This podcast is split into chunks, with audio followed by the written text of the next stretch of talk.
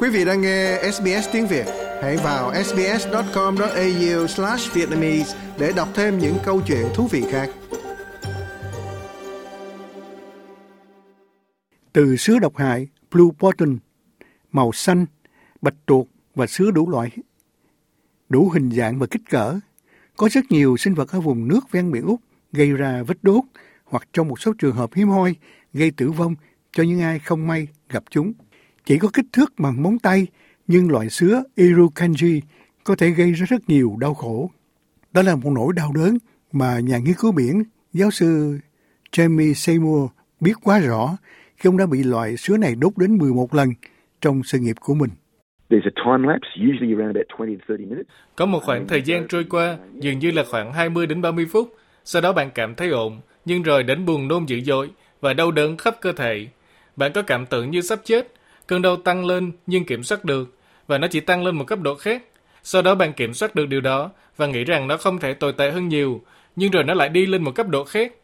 Những con sứa nhỏ có thân màu trong mờ với những xúc tu lấp lánh mềm mại của chúng đã gây ra khoảng 150 đến 200 vết đốt ở Úc mỗi năm, hầu hết ở phía bắc Queensland. Được biết, các nạn nhân trải qua cơn đau đớn và các triệu chứng loạn thần nhẹ được gọi là hội chứng Irukandji hồi phục trong vài giờ sau đó, nhưng có khoảng 20% nạn nhân cuối cùng phải được chăm sóc đặc biệt với các vấn đề về tim, còn đối với một số người, cơn đau rất dữ dội hoặc rơi vào tình trạng hôn mê. Hai trường hợp tử vong đã được xác nhận ở Úc, nhưng các chuyên gia nói rằng con số thực tế có thể cao hơn. Các loại sứa này trôi theo dòng nước nhiệt đới ở phía bờ biển phía bắc của Úc vào mỗi mùa hè cùng với loại sứa hộp nổi tiếng gây chết người đã giết chết khoảng 80 người kể từ khi bắt đầu các hồ sơ ghi nhận. Thế nhưng phụ tá giáo sư Jamie Seymour từ Đại học James Cook cho biết những mô hình này có thể thay đổi trong mối tương quan với nước biển ấm hơn do biến đổi khí hậu gây ra. There seems to be more and more Dường như ngày càng có nhiều người bị đốt xung quanh khu vực đảo Fraser. Trong lịch sử, khi nhìn vào số lượng vết đốt, chúng ta đã thấy sự gia tăng dần dần trong phần phía Nam trong 15 hoặc 20 năm qua, nhưng dữ liệu thực sự mờ nhạt về nó và thật khó để đối phó. Điều mà chúng ta biết là mức độ kéo dài của mùa này đối với những con vật này đã tăng lên đáng kể. Vì vậy, ngoài khu vực Cairns vào đầu những năm 1960, độ dài của mùa độc hại này có thể là một tháng, một tháng rưỡi. Bây giờ mùa này bắt đầu vào đầu tháng 11 và chúng ta vẫn còn những con vật ở đây cho đến tháng 4 hay tháng 5. Còn nhà khoa học nghiên cứu về sứa, tiến sĩ Lian Rögwin từ Đại học Tasmania cho biết từ lâu đã có những vết đốt do sứa Irukandji ở vùng biển phía Nam khiến cho nghi vấn về sự di cư của sứa phức tạp hơn.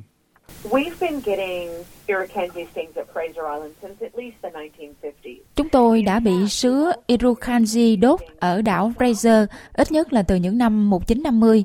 Trên thực tế là chúng tôi cũng đã có các trường hợp bị sứa Irukandji đốt ở phía nam đảo Fraser trong hơn 100 năm.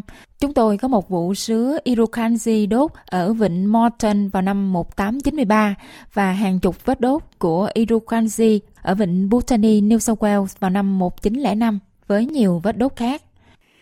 Tuy nhiên, các nhà khoa học đều đồng ý về nhu cầu cần thiết phải hành động nhiều hơn để đối phó tốt hơn với nguy cơ bị đốt. Hiện tại, các biển cảnh báo với người đi biển về sự nguy hiểm của các con vật nguy hiểm này và kêu gọi người bơi lội mặc đồ toàn thân trong những tháng mùa hè.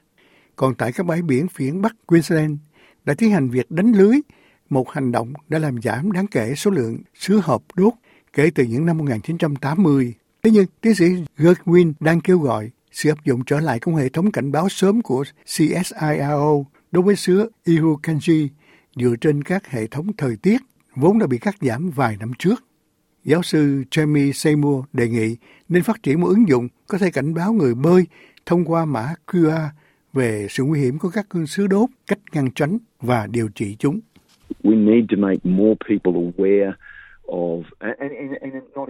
Chúng ta cần giúp cho nhiều người nhận thức rõ hơn, không phải theo cách giật gân, nhưng nhiều người nhận thức được rằng có những sinh vật với nọc độc ở chung quanh và cách đối xử với chúng. Điều luôn làm tôi ngạc nhiên đó là có đến 200 người bị sứa Irukandji cắn một cách kỳ lạ. Có lẽ là chúng ta phải được trả từ 10 cho tới 15 triệu đô la ở Queensland cho những trợ giúp y tế. Thế nhưng chúng tôi lại chẳng có gì tương tự như là một đội phản ứng với cá sấu. Trong đó một phát ngôn viên của Bộ Môi trường, Khoa học và Phát minh của Queensland nói với SBS rằng họ đưa ra cảnh báo về sứa Irukandji cho đảo Fraser, còn được gọi là đảo Gary. Nhưng việc quản lý các loại sứa đốt nằm ngoài phạm vi của họ.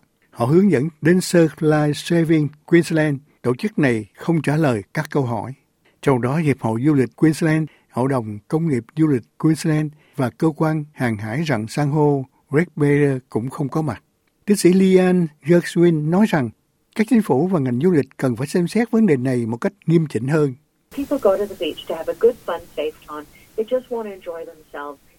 Mọi người đi biển để có một khoảng thời gian vui vẻ, an toàn, họ chỉ muốn tận hưởng mà thôi. Họ không phải là chuyên gia về sứa nguy hiểm. Họ không biết là phải tìm kiếm điều gì. Thậm chí là họ không thể biết rằng có sứa Irukandji ở bãi biển nơi mà họ đang bơi. Họ cần được biết rõ hơn thay vì chỉ là câu nói là bạn sẽ ổn thôi. Bà cho biết số lượng sứa hộp ở Queensland không giảm do cơn bão nhiệt đới Jasper và bão lớn trong năm nay cho thấy con số có thể cao hơn nhiều. Bà muốn thấy các cuộc điều tra về sự nổi rộ bất thường của các loại sứa biển chung quanh đảo Kangaroo ngoài khơi Nam Úc, cùng sự hiện diện của sứa Blue Bottom lần đầu tiên bên trong vịnh Storm của Tasmania. Cái đó là loài bạch tuộc có rìa xanh Blue Ring Octopus được tìm thấy trên khắp nước Úc. Đầu độc của chúng có chứa một chất độc thần kinh một số nhà nghiên cứu cho biết mạnh hơn gấp một ngàn lần so với chất cyanur. Thế nhưng, do bản chất nhúng chát của chúng nên vết đốt và các trường hợp tử vong ở Úc là rất hiếm. Trong đó, trong tháng này, ông Jason Tolley và các con của ông ở Perth bất ngờ lâm vào tình cảnh hết sức khó chịu khi một con bạch tuộc vòng xanh bò ra khỏi vỏ sò mà con trai ông Bernard đã nhặt được trong khi lặn với ống thở tại Point Peron ở phía nam Perth.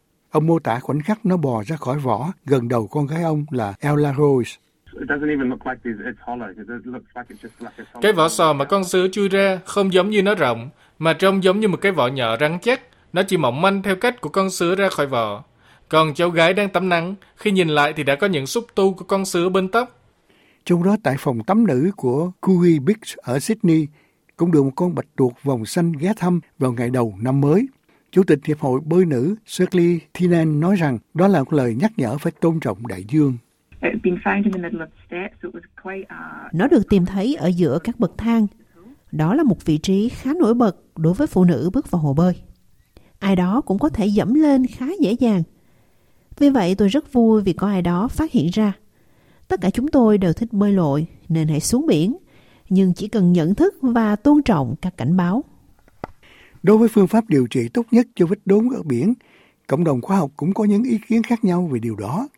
Hội đồng Hồi sức Úc Châu khuyến cáo sử dụng giấm ở vùng nhiệt đới, nơi thường thấy các loại sứa chết người và rửa bằng nước biển hoặc nước nóng để vết chích ít nguy hiểm hơn. Quan trọng nhất là thông báo cho nhân viên cứu hộ cũng như tìm kiếm sự trợ giúp y tế càng sớm càng tốt. Quý vị muốn nghe những câu chuyện tương tự có trên Apple Podcast, Google Podcast, Spotify hoặc tải về để nghe bất cứ lúc nào.